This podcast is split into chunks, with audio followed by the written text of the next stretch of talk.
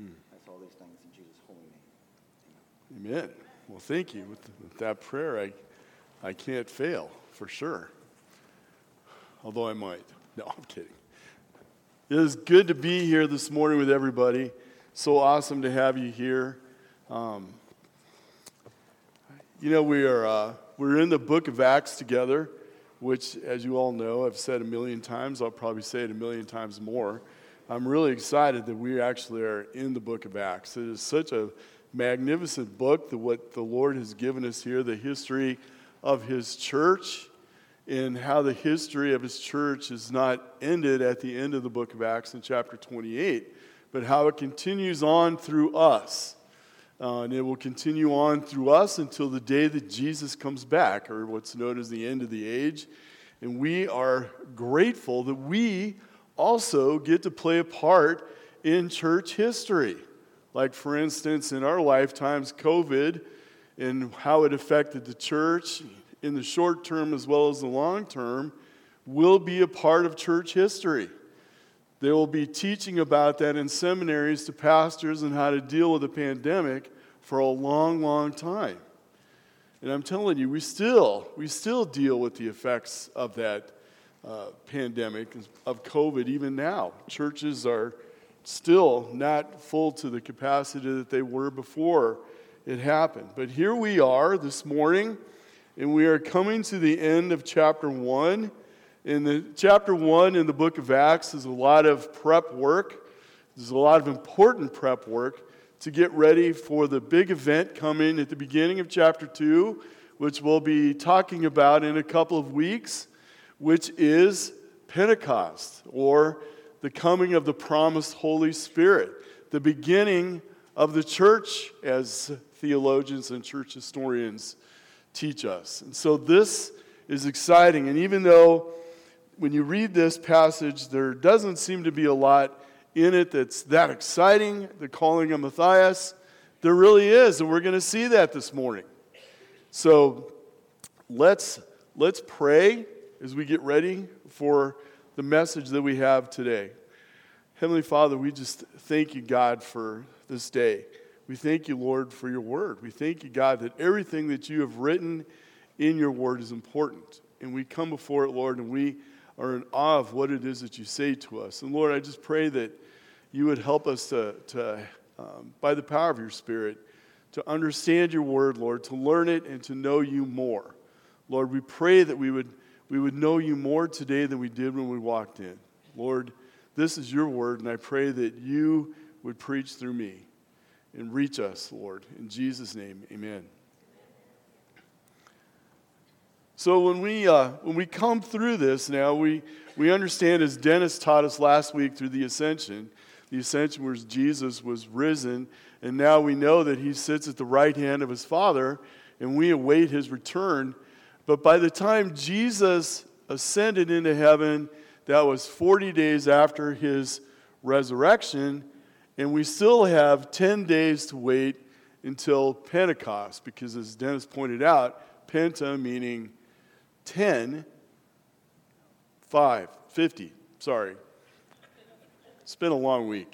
fifty means that the math part is what screws me up all the time. This is why I'm a pastor and not an engineer. And so, but fifty minus forty is ten. That's what I was trying to get to. So we have ten days left. We'll leave it at that because obviously I can't handle any more than that. But anyway, so here we are at this point of waiting, right? They're waiting. And what do we do? What do we see when they're waiting? Well, let's let's read the passage and, and then we'll figure that out and we'll dig into it together. Starting in verse twelve, which I know we've talked about a couple times, but we're going to start in twelve, and then we're going to go through twenty-six. So it's a little bit of reading here. Then they returned to Jerusalem from the mount called Olivet, which is near Jerusalem, a Sabbath day journey from uh, Sabbath day's journey away. And when they entered, they went up to the upper room where they were staying.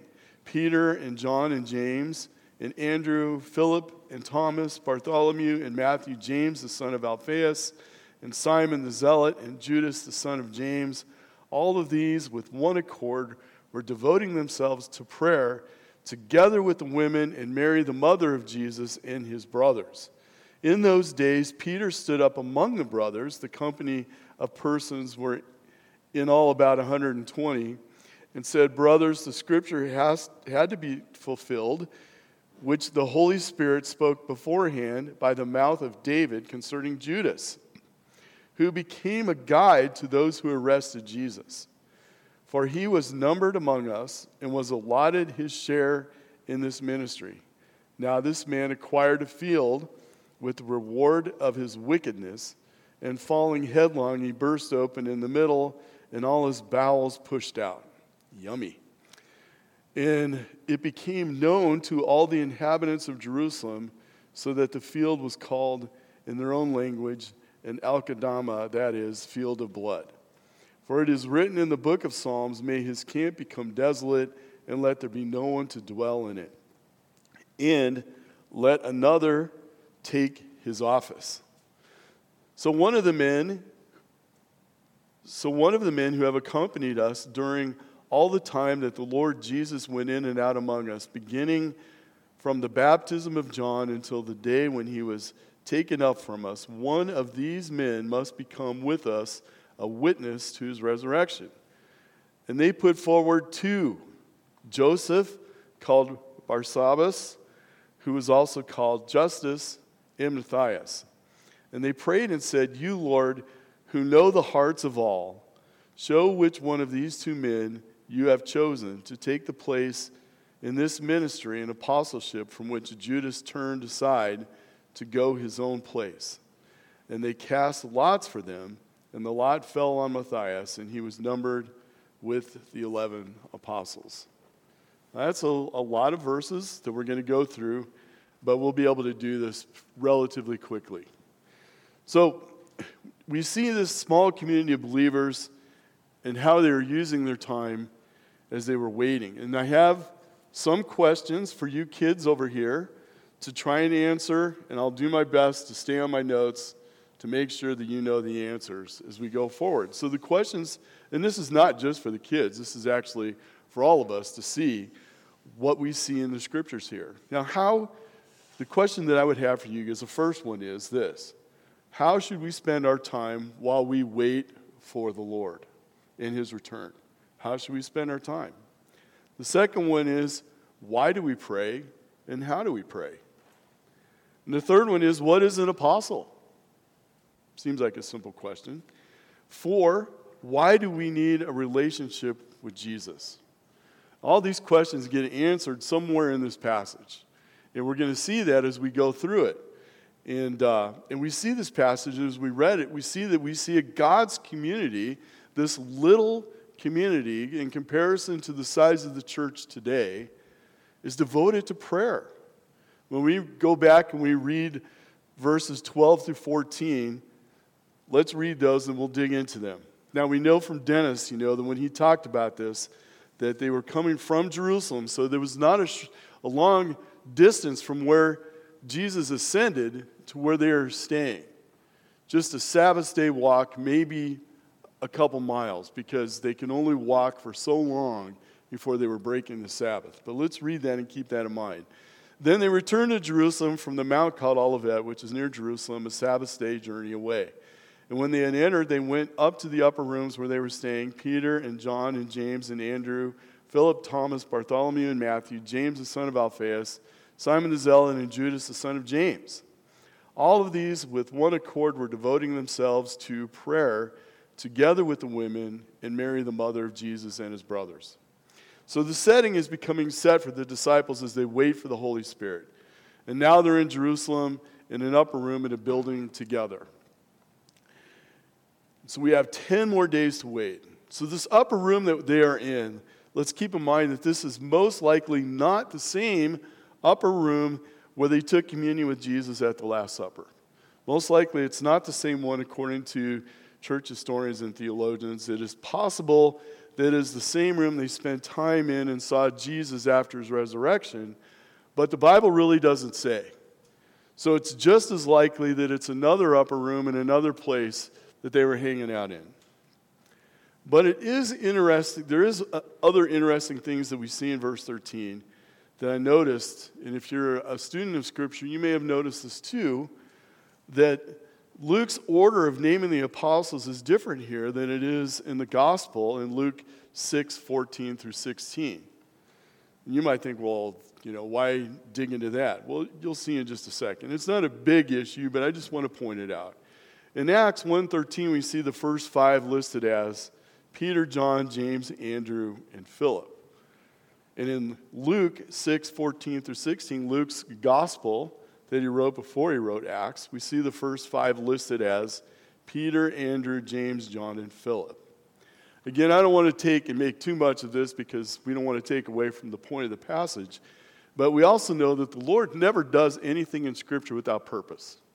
And everything matters. And so when we see these things and we notice this stuff, we should ask questions of Scripture, what does this mean? Well, it appears to me that the list in Luke's gospel is in the order in which the apostles were called. And the order in Acts is Luke's order of position, where Peter, James, and John were part of Jesus' inner circle. They were there at the transfiguration, if you remember. And that's really all I wanted to point out to you, but there is a purpose in everything. And Luke, since he wrote both, the question then becomes, why would he change the order? And I believe that is why he changed it. This, I just, again, wanted to point out that we need to ask the questions of Scripture and go beyond just the surface and dig down deeper to what it is that God really wants us to get about him and what he is saying about himself, but also what he says about us. Now, the other question I noticed is that these they came together, the men came together, but then Luke also makes a point of pointing out that the women were involved in prayer with the men. Now, he could have just said the people, and we could have just assumed, but he pointed out the women in specific. And so that also made me question, okay, why would Luke make a point to point out the women were included? And I think there's two reasons. I think it's important to point out that women were going to be a part of the early church as it spread throughout Israel and everywhere. All of God's people are a part of the Great Commission, whether you're male or female. These women had been with Jesus throughout his ministry on earth, and they were there when he was teaching and healing. And they were there for his crucifixion and his resurrection. And women have always been a part of Jesus' ministry, and that is not going to change. And as we looked at, when we looked at the doctrinal distinctives and we talked about the roles of men and women, we saw how God created men and women equally before him in his image. There is no difference. We're complementary in what roles we have. Like women can have babies, men cannot. We've been through that. I'm not going to go through that again. But we know that this is true. Men are fathers. That's so there we're complementary, and even in the church we have certain roles that we can play. And so we'll leave it at that. But God wanted to make sure once again through Luke that women were just as important as men at the beginning of the church.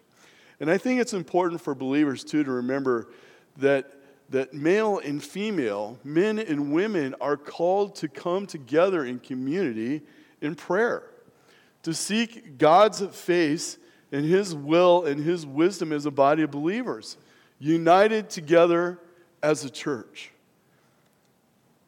We don't really on our own have any wisdom to lead unless it is given by the Lord himself. There is an intimacy in prayer that allows our hearts and minds to be open together and seek an audience with our Savior and Lord.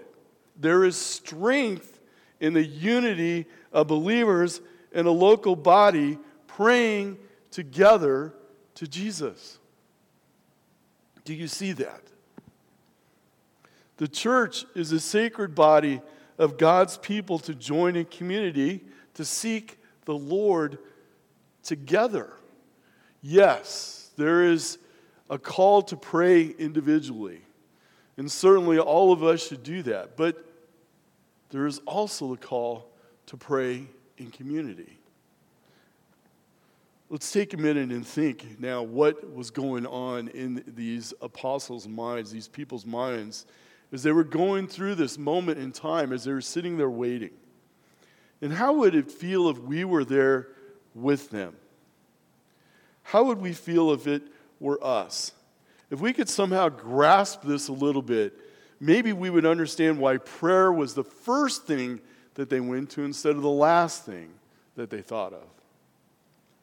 These people, at least some of them, if not most of them, had been with Jesus his entire three-year ministry. They had witnessed Jesus heal the blind and the deaf. They had seen him rebuke his enemies and call out the Pharisees. They watched Jesus touch a leper to heal him, the unclean, the ones who would run through town yelling, "Unclean, unclean," and cover their faces. Jesus touched him and healed him, as he heals us as the unclean sinners. They saw him raise Lazarus from the dead. They saw Jesus pray himself to his Father, and in Gethsemane pray so fervently his sweat looked like blood. They saw him weep. They saw him arrested and tried unjustly. They saw him hanging on a cross, spilling his blood and dying. They witnessed his resurrected body, and they talked to him, and they touched him. Finally, they saw him ascend out of their sight into heaven. So emotionally, they had to be exhausted, don't you think? They had seen it all. All the things that we wish we would have witnessed, they were there. Spiritually, they had to be tired too, but built up knowing that they had just seen their Savior rise to heaven, and now there is a hope for his return and the coming promise that we'll see in a couple of weeks. And what did they do to pass the time? It was time for them to pray. And so they devoted themselves to pray. And the tense of this word devoted is in the present active, meaning that they were continually persevering in prayer. They didn't give up, even when they were tired, even they, when they didn't feel good, even when they weren't feeling it. How many of us say, well, I don't feel it today, so I'm not going to come to church. I'm not going to pray. I'm, I'm just going to watch some T V. They devoted themselves to prayer. Now, we devote ourselves to a lot of things, too. To exercise, some of us. Some of us, not so much. To eat. To eat right in some ways. To read. To watch our favorite T V shows, to our kids, to our jobs, and even to serve at the church. But do we devote ourselves to praying regularly, if not daily? I have to tell you, okay, when I write this, I'm not just accusing you or calling all of you out. Um, my wife, Sherry, she can attest to this. I've been a little on the crabby side this week, dealing with a few things emotionally and spiritually in my own life. And part of it was because I hadn't been praying regularly. Now, you would go, and this probably shocks you maybe. I don't know. Maybe it doesn't. I hope it doesn't. I am just a human being like the rest of you. But you would like to believe that your pastor would be praying all the time and probably the most praying person in the church. And you should be. I'm not going to argue that point. But We we also deal with our own human emotions and feelings of being, of doubt, and, and not that I was doubting anything, but but just getting down and depressed, and and not, you know, uh, just to be honest, you know, I used to have Matt here, and he and I talked all the time, and we would build each other up, and one was down, the other was up, and vice versa. He's gone. I'm by myself. Sometimes sitting in the office alone. It's tough. I'm not going to argue that. But it's not an excuse, okay? It's not right. And so when I write this, it is hurting me on the inside too. It's it's very painful to realize that I too don't pray enough. I don't pray enough. Luke eleven, nine through thirteen says this. And I tell you, this is Jesus speaking, ask and it will be given to you. Seek and you will find. Knock and it will be opened to you. For everyone who asks receives, and the one who seeks finds, and to the one who knocks it will be open. What father among you, if his son asks for a fish, will instead of a fish give him a serpent? And if he asks for an egg, will give him a scorpion? Now, that's excluding the McDaniel family, who God seems to regularly give scorpions no matter what it is that they pray for. But hopefully no more of those. If you then, who are evil, know how to give good gifts to your children, how much more will the Heavenly Father, your Heavenly Father, give the Holy Spirit to those who ask Him? When you read that verse, those verses there that Luke writes, there's a sense of why would we not pray more often? God's promise, and we know He's not a liar. He promises and He keeps His promises. And He promises that if you knock, He is there. And He will answer the door. He will hear your prayer. He will give you what's good for you. He is not a God who gives us bad things just to pick on us. He is a God who gives us the things that we need. All we have to do is come to Him and ask. It is not that difficult. There is a sense in this of a persistence in knocking. It's not like going out to do door-to-door evangelism and you timidly knock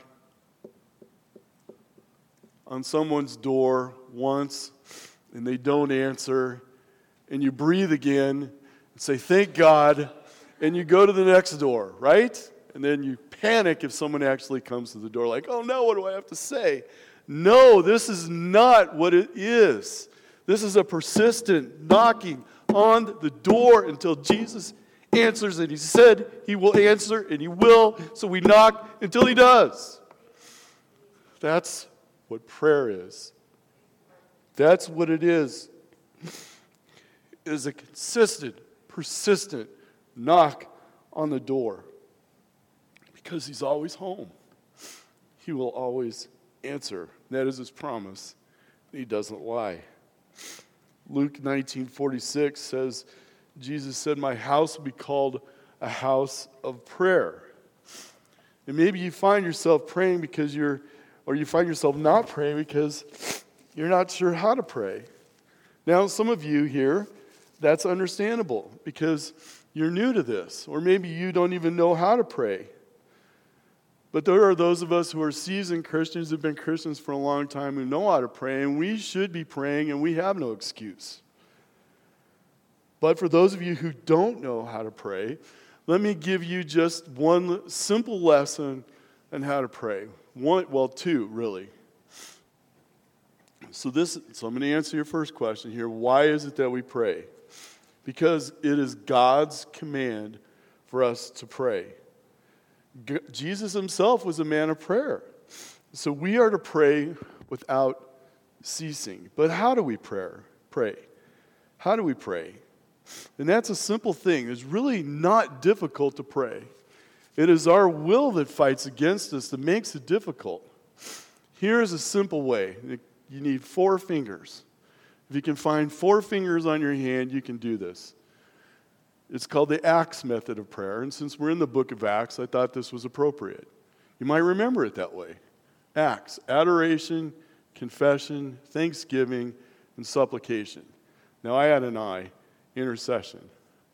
And what that means is that when we talk, when we come to the Lord in prayer, and when we come to Him, we start out adoring Him and telling Him how great He is, and for the things that He has done, for being our Creator and Lord, and all of the things that God has done for us.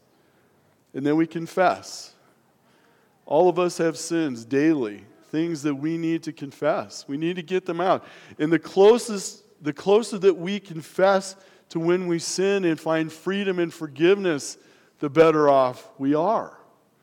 And so the second thing that we do is confess and cleanse our sins out. Is uh, First John one nine. If we confess our sins, he is faithful and just to forgive us our sins and to cleanse us from all unrighteousness. He wants us to be clean. That's why Jesus went to the cross. So confession is second. Third is thanksgiving. Again, like adoration, but to thank him for everything that he's given us, to remind ourselves of what our God has given us and not dwell on what we don't have. We have air in our lungs. We have a brain that can think. We have a God who loves us. Most of us have a roof over our head. We have a job sometimes. We have income. We have things. We have so much. Even if we don't have a lot, we have something. And God has provided all of it for us. And if nothing else, we have hope. We have hope that there is a heaven upon which we will live, and we will be with him forever. We have a God who went to the cross and saved us by dying for us, taking God's wrath so we don't have to. We have so much to be thankful for. And yet, I find myself sometimes dwelling on the negative. Why would I do such a thing? Because there's an enemy out there who wants us to dwell on the negative. He wants us to say, are you really thankful? Don't you deserve more than what you have? I don't deserve a thing. That's the truth. None of us do. We deserve what God gives us, and he gives us life through his Son. He gave us that. That's his grace. He found us worthy to give that to us. You and I bring nothing but our sin to the table. And if you want to follow another method of prayer, of course, there's always the Lord's Prayer, and you can find that in Matthew six, seven through fourteen if you're taking notes. Luke has a shorter version in Luke eleven, two through four. But when you look at that, in a lot of ways, Jesus, his, the Lord's Prayer as we know it, Jesus' model for prayer is similar to the Acts method of praying. And here's the action that I want us to get from this, the application for us here. It's because the Lord wants us to be a house of prayer. So do I. I want us to be a house of prayer that prays individually at home and as a church united here together. Now, I know it's early at eight o'clock on a Sunday morning, but we are here, except for on occasion. Today we were here at nine, but most of the time we're here at eight in the morning on Sundays praying together, those who can make it. I know not everybody can, but if you can make it, you are invited to come. And we pray for each other. We pray for the churches in the valley. We pray for our church. We pray for those who are hurting. Most of all, we pray to get ready for the morning worship. Now, we also have almost every Monday Shepherd's meeting at my house, at Sherry and my house, at six thirty p.m., and then we pray. We have a list of prayers that we put together that we have gathered over the week. Some we continue to pray on for a long time until we see an answer. But we gather to pray. And there is plenty of room.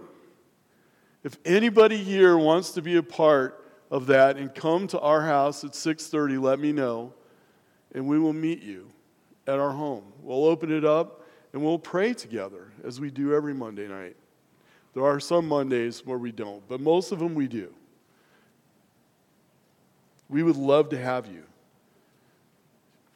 I would suggest, too, that maybe some of you grab a few of you and go grab some coffee somewhere or go to the park when the weather's nice and to pray together, to do nothing else but to pray first and then talk afterwards.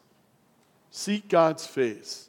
Because I'm just going to say this, that if we really and truly believe that God is who he says he is, and his promises are true and faithful, and we believe in him, we will pray.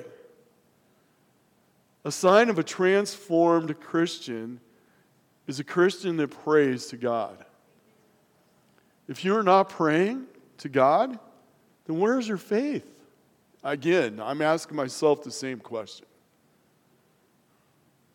Where is it? Where do you put it? Do you really feel like you can go through this life alone and do the things that you need to do?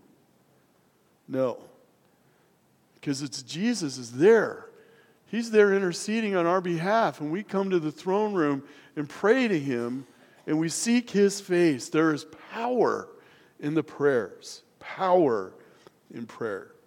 Especially as transformed sinners united together as his church. If we really want to change this valley and turn it to him, we need to begin with prayer. Committee meetings and outreach events don't matter unless they're bathed in prayer. Now, we'll see more of this as we go deeper into the book of Acts. But now we're going to come to this passage, the section of this passage where it's a little curious as to why it's here. Why did Luke put this section where Peter describes Judas and his death in such gruesome detail? Well, there's a couple of reasons why. One is, first of all, the fulfillment of Scripture. Scripture needed to be fulfilled, and, and Peter pointed that out. And second is that God is the one who chooses whom he chooses. So let's read these verses again, verses fifteen through twenty. In those days, Peter stood up among the brothers, and the company of persons was in all about one hundred twenty, and said, "Brothers, the scripture had to be fulfilled, which the Holy Spirit spoke beforehand by the mouth of David concerning Judas, who became a guide to those who arrested Jesus. For he was numbered among us and was allotted his share in this ministry. Now this man acquired a field with the reward of his wickedness, and falling headlong, he burst open in the middle, and all his bowels gushed out. And it became known to all the inhabitants of Jerusalem, so that the field was called in their own language, Akeldama, that is, field of blood. For it is written in the book of Psalms," and this is actually written in Psalm sixty-nine twenty-five, "May his camp become desolate, and let there be no one to dwell in it." And then the next one is found in Psalm one oh nine eight, "Let another take his office." Now, when we read this section, the first thing we notice is that it is Peter who stands up and he takes a leadership role. He is the one who is among the believers and proclaims something that must be done to replace Judas, the traitor. And this is the beginning of what we will see a lot in Acts. The transformation of Peter from a blue-collar fisherman to an esteemed leader in the early church movement. And what we see in this for us in this. What is there in us for this little section? Yes, we just keep in mind that there is only one Peter who is given a unique position in the kingdom of God, handpicked by Jesus for this moment in time, for this purpose that Jesus had for him. To lead this new movement of believers forward. But listen, let us not forget this about us, okay? God has also made you unique for this time in history. He has equipped you to perform the task that he has for you to advance his kingdom forward for his glory, just like Peter. Now, you cannot be an apostle. You cannot be an apostle, but you can be a mighty force for the kingdom. Just as Peter had the Holy Spirit transform him into a new person for the Lord, which we'll see in two weeks, so are you. Will you be obedient as Peter was obedient and let the Spirit transform you into a force for God's kingdom? If you fully let him use you and give yourself to him, there is no telling what he will do through you, man or woman. Amen. I challenge you to let him. Stop saying, I'm not this, I'm not that. What you are is a child of the King of Kings and the Lord of Lords, who holds the universe together. In him, all the fullness of God dwells in him. And you, Christian, are his workmanship, created in Christ Jesus for good works, which God prepared beforehand that you should walk in them. Let him use you to the fullest extent he can and see what he can do through you. Let all of us do that. Now we see that this number is one hundred twenty, and that one hundred twenty is significant, actually, because according to that time, you needed to have at least one hundred twenty to have a self-governed community. So they were just big enough at that point to be really a church community, if you will, governed by themselves. And so that's important, because then the Romans couldn't bother them. And this is what Peter said in verse sixteen that clues us in on why Luke felt compelled to place this account of Judas in this spot. He says in verse sixteen, "Brothers, the scripture had to be fulfilled, which the Holy Spirit spoke beforehand by the mouth of David concerning Judas, who became a guide to those who arrested Jesus. He was numbered among us and was allotted to share his share in the ministry." The scriptures had to be fulfilled. God's word, all of his promises had to be fulfilled. Because God, as we know, he's not a liar. Peter, the former fisherman who fished for fish, is now a fisherman for men. He had learned from his time with Jesus how to search the scriptures, and he found two places he knew spoke about Judas. Now, if we were to go and read Psalm sixty-nine and one oh nine and read the verses that Peter quotes, they would seem obscure. And we would have a difficult time making the connection between those verses and Judas when you read them in context. But that is the cool thing about the Spirit. The Spirit pulled that out for Peter so that he could see that these had to be fulfilled. For it is written in the book of Psalms, "May his camp become desolate, and let there no one, let there be no one to dwell in it, and let another take his office." Now, here's what we learned. We learned that God is the sole authority of his scriptures. He is supreme to all of us in his knowledge and in his depth, and all of his words are to be taken seriously, and all of his words will be fulfilled. We also learn this about him when we remind ourselves of Judas. And this will relate back when we get to the point where we uh, get to the choice of Matthias and why the Lord was the one who had to choose Judas' successor. Judas lived with the disciples for three years with Jesus. Judas looked and acted the part just as the other eleven did. And it appears through Scripture that the other eleven never really knew Judas was a traitor, a pretender, a poser. On the outside, everything looked great. He prayed, he went and evangelized, he was trusted to keep the finances with the group. He was a part of Jesus' apostleship. He was there with them. He looked to be just like all of them on the outside. But on the inside, he was a fake. Jesus was the only one who knew what was going on the inside of Judas. And maybe that's why Peter explains that when he fell, his insides burst open to be exposed. I don't really know that to be one hundred percent the reason why, but I do know that God doesn't put details in the Bible for no reason. Why would he put that in there? In other accounts, it talks about Judas hanging himself. Now, we shouldn't get hung up on that, pun intended, right? Just seeing if you're paying attention. But he could have fallen after he was hung and fell and his insides burst open. But there's a reason why he said that. But Jesus was the one who knew. Even at the Last Supper, when Jesus announced he was going to be betrayed and all the others asked who would do this, Jesus told them exactly who it was, and they still didn't get it. Matthew twenty-six twenty-three, Jesus replied, when they asked who it would be, he said, the one who has dipped his hand into the bowl with me will betray me. But they still did not see that it was Judas. But Jesus knew. And Jesus knows what goes on inside of us too. Now all of us, all of us can look the part on the outside. I don't know anybody's heart here. I'm around most of you, at least some of the time.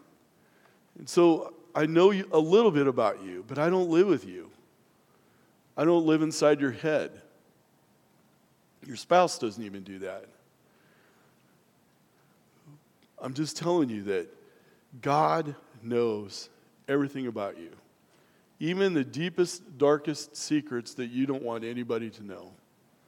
And they will be exposed. He says so. Everything will come to light. Just as it was for Judas, it will be for us. Psalm one thirty-nine, one through four, you have searched me, Lord, and you know me. You know when I sit and when I rise. Excuse me. You perceive my thoughts from afar. You discern my going out and my lying down. You are familiar with all my ways. Before a word is on my tongue, you, Lord, know it completely. The Lord in his magnificent omnipotence knows all about us, just as he did Judas. Even when everything looks perfect and good on the outside and nothing is good, it's all rotten and ugly on the inside. He knows it. He knows it. In First Samuel sixteen seven, he says, but the Lord said to Samuel, do not look on the, do not look on his appearance, when he's talking about Saul, King Saul, or on the height of his stature, because I have rejected him. For the Lord sees not as a man sees. Man looks on the outward appearance, but the Lord looks on the heart. How is your heart, church? How is your heart? If Jesus were to look inside of you now, which he is, by the way, what would he see? Do you need cleansing? Do you need a lift? Are you holding something back that needs to be exposed? Is there something inside of you that you need to confess to him? He already knows. You're keeping nothing from him. We can fool ourselves, we can fool everybody in the church, but we cannot and will not ever fool God. It, we can't hide anything from him. Our behavior, our thoughts, and our sins are known to him. Everything. And it's because he went to the cross and shed his blood on the cross that he died there and took his Father's wrath so that we wouldn't have to for those deep, dark sins we don't want anybody to know about. And if we confess them and we repent and turn to him and look to him only for forgiveness and salvation, we will find it. That is called grace. Mercy was that Jesus took it upon himself. And that's why we need a relationship with Jesus. We need a relationship with Jesus so that we can have forgiveness of sin and we can go to heaven one day. And this, this is the best news ever. This is our blessed hope. This is the message all of us need to hear every day. We should never tire of hearing the gospel of Jesus. And now as we turn to verses twenty-one through twenty-two, we get the qualifications for Judas's replacement. And only two men were able to fulfill that, and that was Joseph and Matthias. And we'll see that it is God who chooses to replace Judas, just as it was Jesus who chose the original apostles, the original twelve, including Judas the betrayer. This is God's doing for his glory alone. And as we'll continue to see through Acts, God is always the hero. It's never Peter, it's never James, it's never John, it's never Paul. It's always the Lord. God's choosing Matthias. Verses twenty-one through twenty-six. Verses twenty-one and twenty-two in specific, let's read those.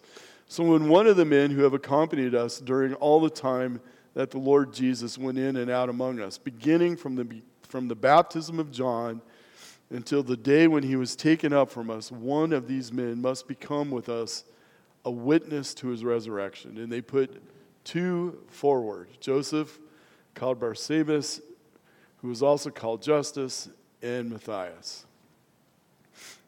So verse twenty-one states that the person who replaces Judas must have been with the other eleven during the time. He had to be around Jesus during the time of his ministry on earth.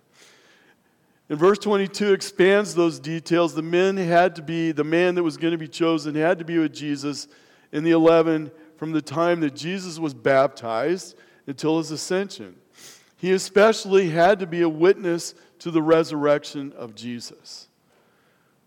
And this is why the office of apostle is closed now, because there is no longer any direct witnesses to the resurrection of Christ, of the resurrected Jesus.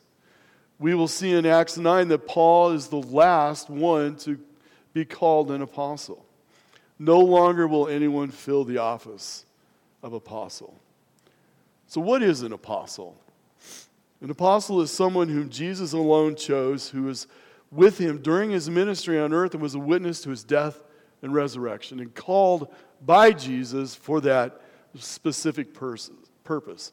They were the first leaders tasked by Jesus to take the gospel into the world around them. So Peter and the other ten put forward two men, Joseph and Matthias.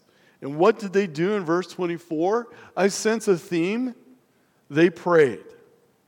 They prayed. Because again, we don't hold the wisdom in order to make these decisions on our own, because it is God alone who sees the inside of a person. We've already been through that. So they went to the Lord. They went to the Lord. There wasn't a search team. There wasn't a committee. They went to the Lord. It's not to say that search teams are bad, because we need them now. But at this particular point in time, too, they are still waiting for the Holy Spirit to come. So the Holy Spirit is not in them at this point. So they go and they pray. And they pray. And what do they pray? They say this: You, Lord, who know the hearts of all, show which one of these two you have chosen to take the place in this ministry and apostleship from which Judas turned aside to go to his own place. They prayed that God would choose. God would choose. And so we are to bathe our requests and seek wisdom in these instances. James says in James one, five through six, he says, If any of you lacks wisdom, let him ask God, who gives generously to all without reproach, and it will be given to him. But let him ask in faith with no doubting, for the one who doubts is like a wave of the sea that is driven and tossed by the wind. You're not steady. You need to have faith. Do you trust God when you come to him in prayer? Do you trust God in your life, in your actions? Do you trust him that his promises are to be obeyed, and he will fulfill them? This is what we are called to do. And so they prayed and asked God to show them. They had honest faith. Verse twenty-six says they cast lots to determine which name would come out first, and then that would be the one. Now, casting lots is mentioned in Scripture a lot of times in the Old and the New Testament. And it seems like it might be like a dice game, almost like you're playing Yahtzee with God. But that is not the case. In this case, it was God and his sovereignty was in control of what came out first. Now, we don't really know exactly what method they used. There's different ways of casting lots, and so through the sake of time, I'm not going to go through them with you. But in the end, they cast lots, they put the names in, and it's similar in this case like flipping a coin. Sort of like having a mark on one side of the stone for one name and another mark for the other. I don't know if they flipped the stone, but it was similar to that. And Matthias was the one that came up. And that was the one whom God has chosen. Now here's what's a, another interesting fact, is that after Matthias was chosen, he is never mentioned again in the Bible. We know absolutely zero about this man. And why do you think that is? Why would God mention him once and never again? The method of that is, is because Matthias is not the star of the story. The Lord is. It was the Lord who did the choosing. He's the one who chose Matthias. Matthias is just, he's just in the story. He's an important part of the story, and I'm sure he did a lot. But we don't know what he did because the Lord doesn't tell us, because he wants us to know he is the one who chooses. And we can go to him and ask him requests and know he will answer. So as we wrap up this morning, what is our takeaway from this passage? And how does this apply to us? The first one is this.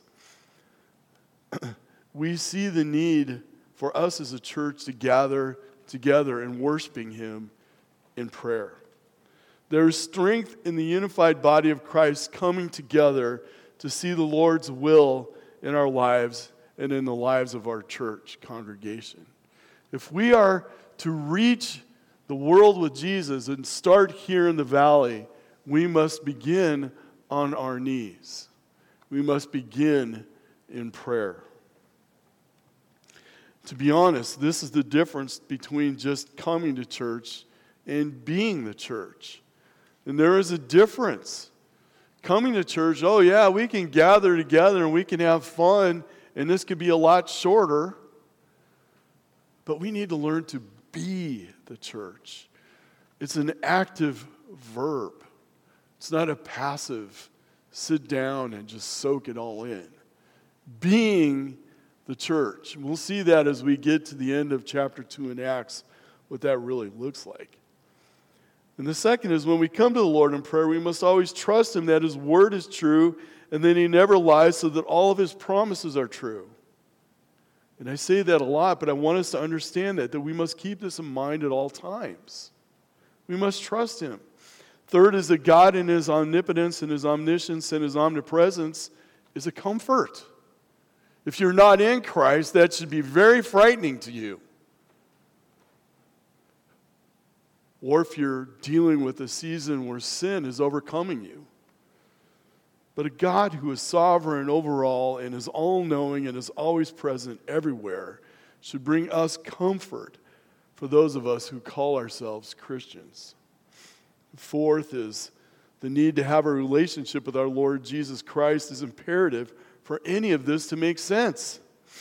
We see that in God's choosing of those who served in the office of apostle, the need to have been a witness of Jesus in his ministry, and especially his crucifixion and his resurrection.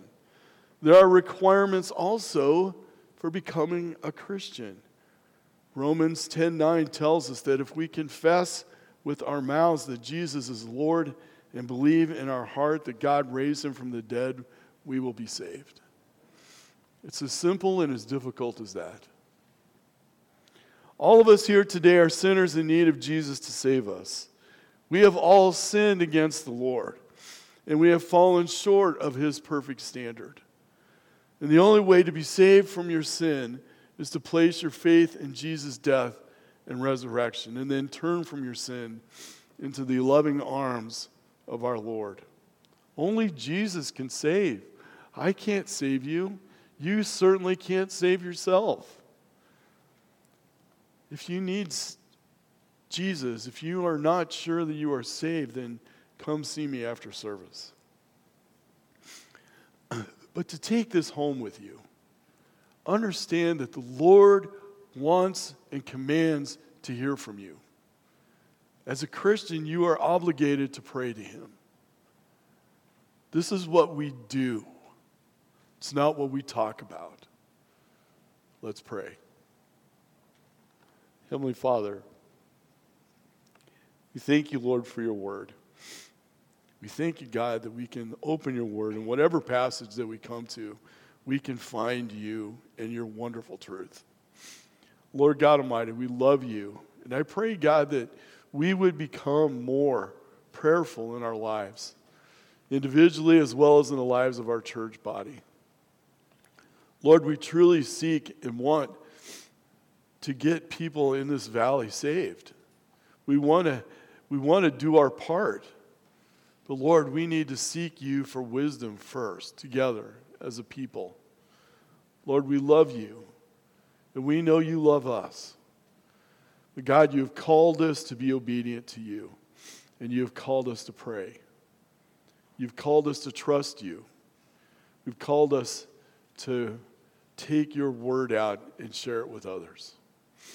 Father God, we are grateful for you. And I pray, Lord, that if anyone here this morning doesn't know you, Lord, that they would come to me and and and ask why and how can I know you as Lord and Savior? How can I find forgiveness of sin? Father, we thank you and just ask for your blessing upon this word. In Jesus' name, amen.